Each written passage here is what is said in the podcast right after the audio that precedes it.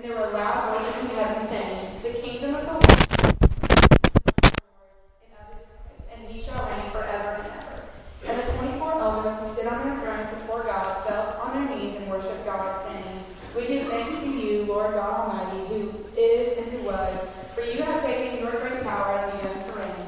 The nations raged, but your wrath came, and the time for the dead to be judged, and, the, and for the rewarding of your servants, the prophets, and the saints, and those who fear your name, both small and great, and for destroying the destroyers of the earth.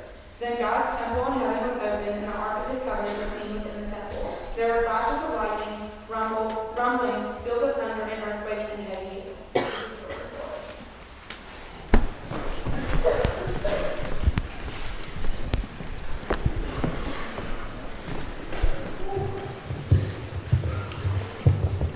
I don't know how this works. Um, oh, there he goes. Uh, surprise, this isn't Jason uh, about to preach tonight. This is not normal for me to be up here. Uh, but welcome to RUF.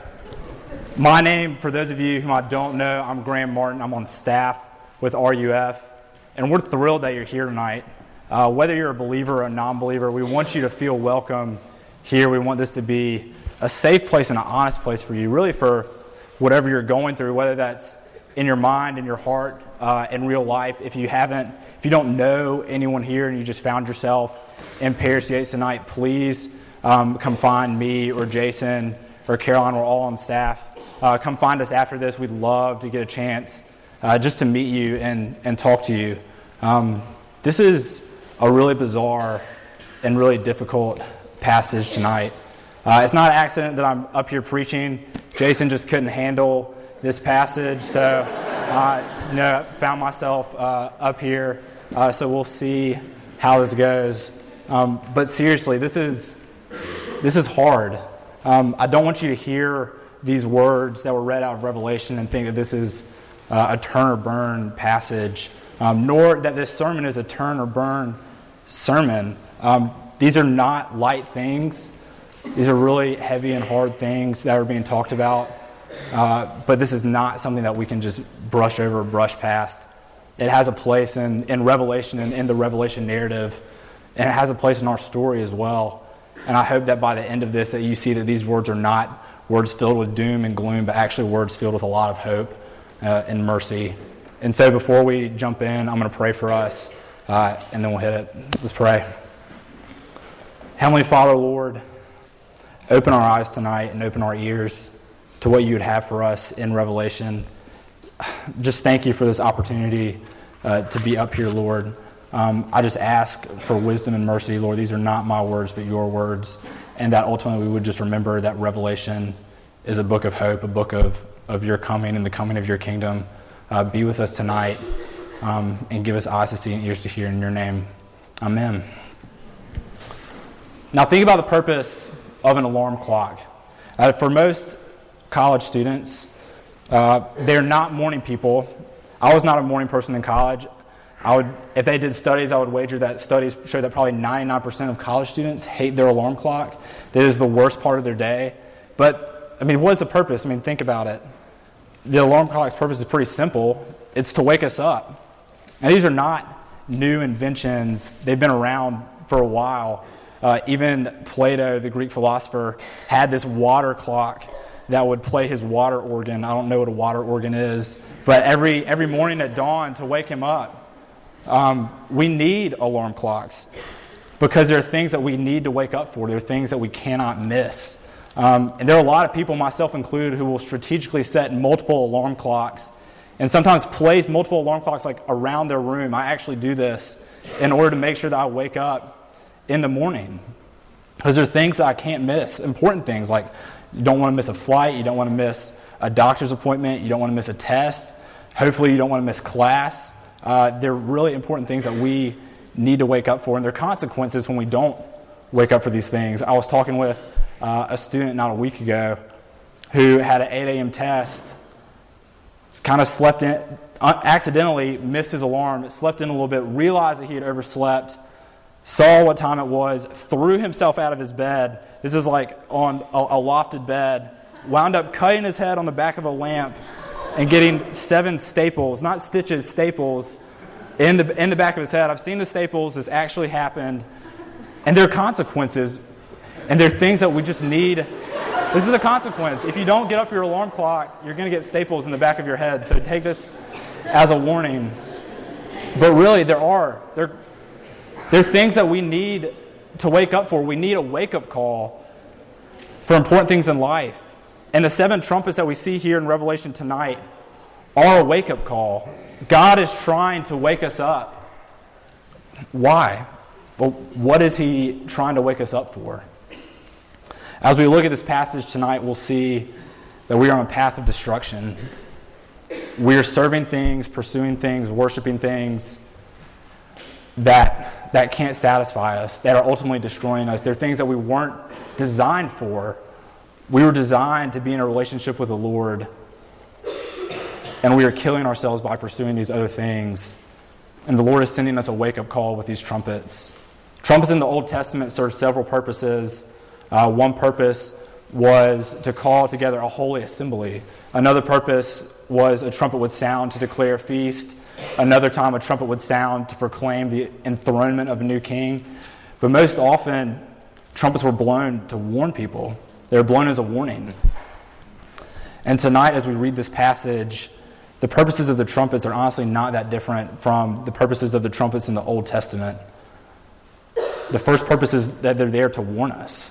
These trumpets issue a warning, and these are the three points. The second trumpet will issue a call, and the third is going to issue a proclamation. So, call, so warning, call, and proclamation. Let's look first at warning. Uh, look with me at verses 6 through 12 in chapter 8. And here we see the first four trumpets sounding, ushering a set of horrific plagues that parallel those we saw uh, last week in chapter 6. One trumpet blast, and a third of the earth, and all vegetation is destroyed, burned up by hail and fire mixed with blood. It's kind of weird. Second trumpet blast, and a burning mountain is cast into the sea, with a third of it turning to blood, killing a third of sea life and destroying a third of shipping. A third trumpet blast, and the great star wormwood, which means bitterness, falls from heaven and poisons a third of fresh water. A fourth trumpet blast, and a third of all natural light, the sun, moon, and stars, is darkened.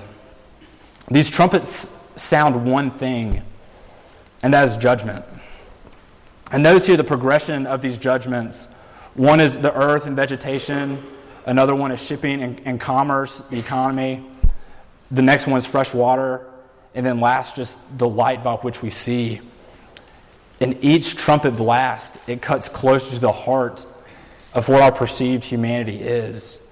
It's really hitting at the things that we worship and the things that we put before God nature, health, wealth, warmth, comfort. I mean, the list the list goes on. And just as Jason shared last week with the seals, these judgments are not things to come. They will continue to come, but these are things that are happening right now among us. I mean, we don't have to look around very far to see that the world is literally burning around us. I mean, not a week ago, a volcano erupted in Japan, killing a huge number of climbers. Wars are raging in Eastern Europe and in the Middle East. Um, I was a military history major in college, and there's a policy called scorched earth policy. And if you've studied any of the Civil War, you might know a little bit about scorched earth policy. But basically, the army will just burn whatever is around it in order to prevent their enemy from using any of the potential resources. But these things aren't happening just across the globe, these things are happening right here. Rivers, lakes, streams are poisoned with waste and disease. I read in the DM not a week ago that there's an advisory to boil your water in West Oxford. In Oxford, Mississippi, if you lived on campus last year, you know this. That they were telling you to boil your water if you were living on campus. I mean, these are things that are happening right here among us. These aren't happening in the, in the distant future or even across the world. These are ha- things that are happening right here on our very doorsteps. And judgment terrifies us, it terrifies me. And our knee jerk reaction to judgment is that judgment is bad. I mean, we're thinking, how could God do this? Yet, despite anything that we would believe, judgment is actually really good news. And you're thinking, how in the world is judgment good news? What is good? about judgment. Judgment says that God cares about us. Judgment says that we and our choices matter to God. Judgment says that God takes evil and sin very seriously. He is not indifferent about evil and sin. Judgment says God is moving against sin and evil in this world to restore the world to its natural order. Judgment says that God is making right what has been wrong for so long. And these trumpets and their effects show us that judgment is being worked out across the stages of human history. But note here that judgment is not total. This is not a full judgment. Only a third of everything is burned, only a third of the sea is turned to blood, only a third of light is knocked out. This is partial judgment. In other words, this is a warning. The trumpets are warning us. God is shouting at us, Wake up. You are not, you are headed down a path that will only, only destroy you. Please wake up and open your eyes, and I, God, possess all that you could ever want or need. Don't remain content to bring this judgment upon yourself. I don't know how many of you have ever been uh, pulled over for speeding, and actually not given a speeding ticket, but giving a warning. Um, this has happened to me before, and I was clearly in the wrong. I deserved a ticket, but the officer who has the power to dispense a measure of judgment on me, whether that's you know some kind of fine ticket or depending how fast I'm going to revoke my license, instead it gave me a warning. And the warning basically says, without saying it, that if my behavior persists, if my speeding persists, then there will be consequences and there will be judgment. A warning is not judgment.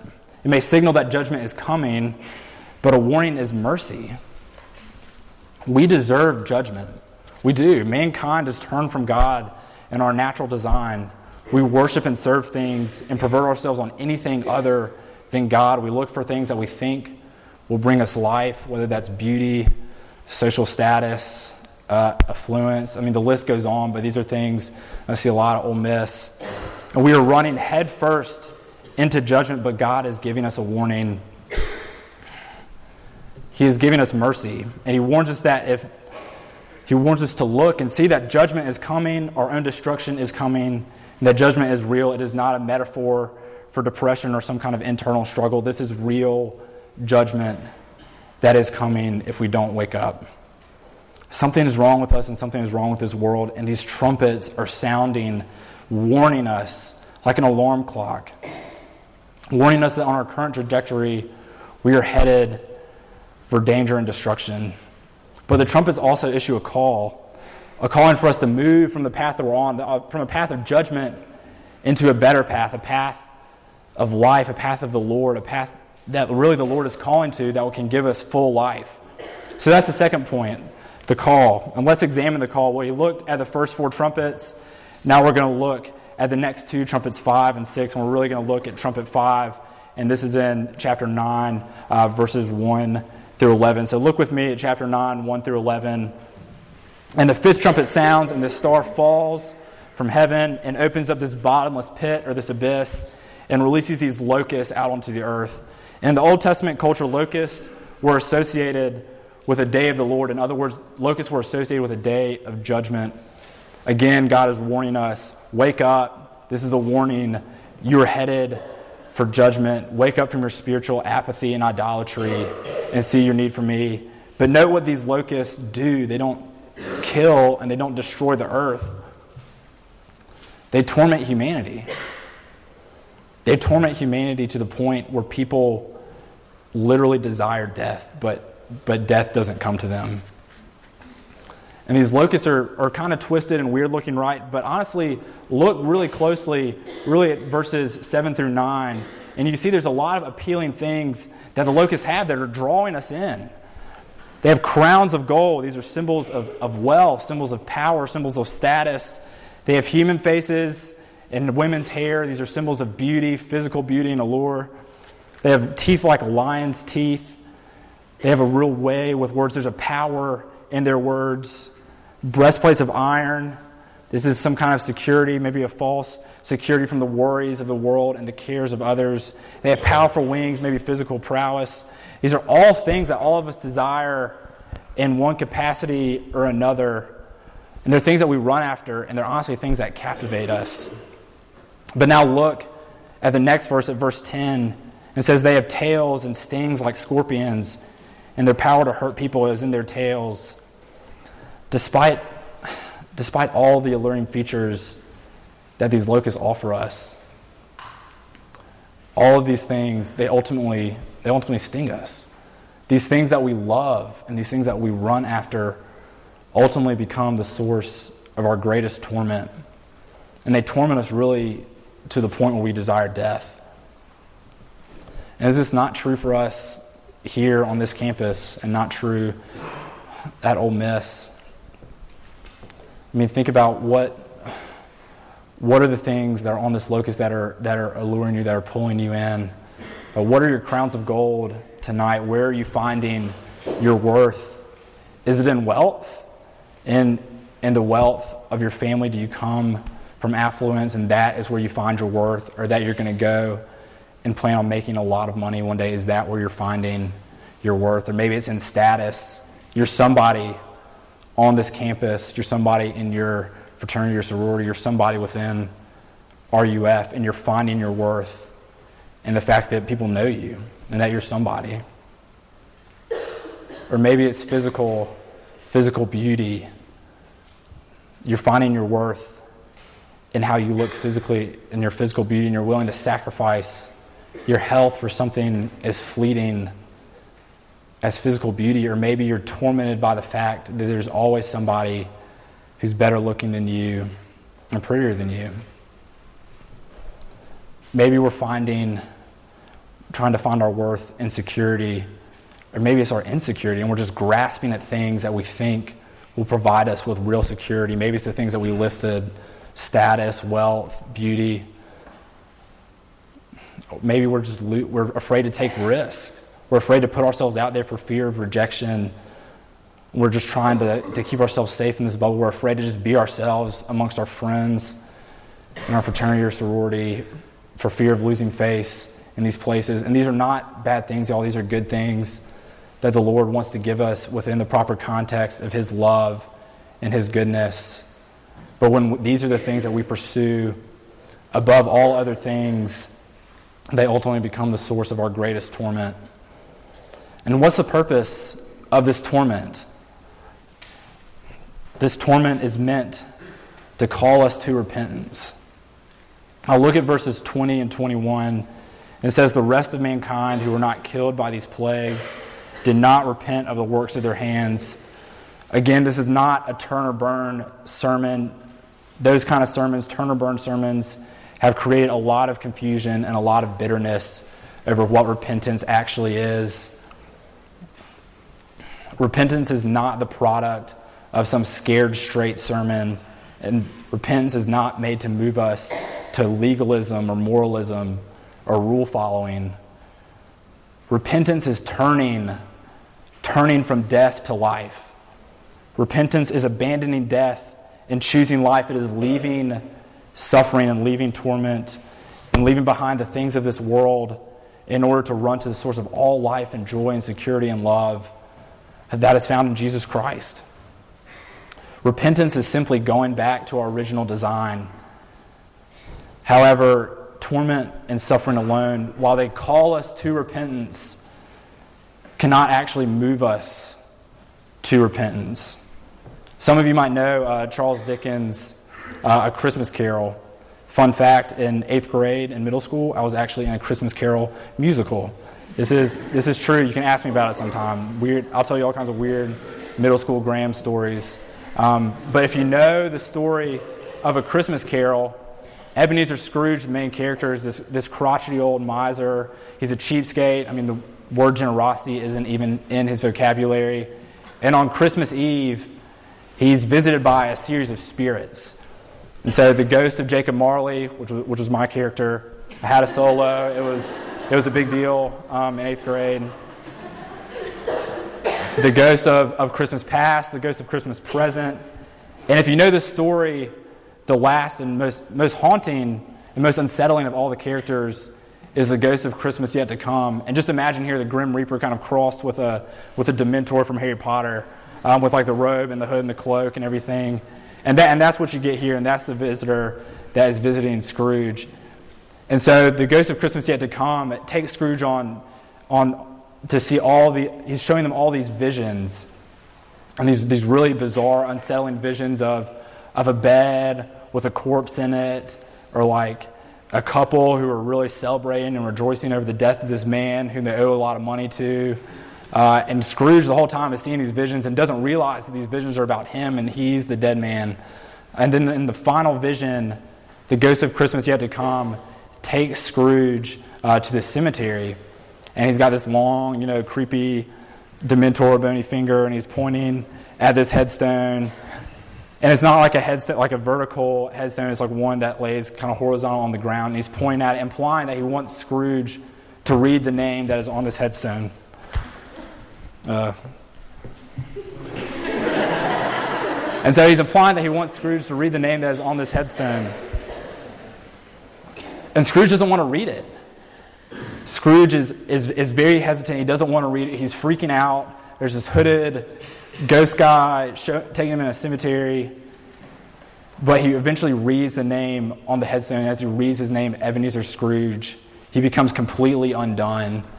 He becomes completely unglued and starts crying out and screaming. Actually, gets down on his knees and grabs the cloak of the ghost of Christmas yet to come and shouts at him, Why? Why would you show me these things if I'm past all hope?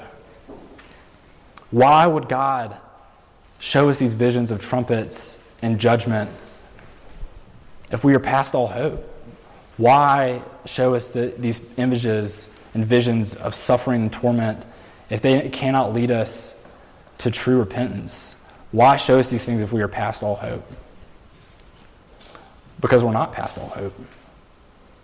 Hope comes in the proclamation of a new king. It comes in a power that's greater, a power that has the ability and the capacity to move us to repentance. So let's look at the final point, the proclamation.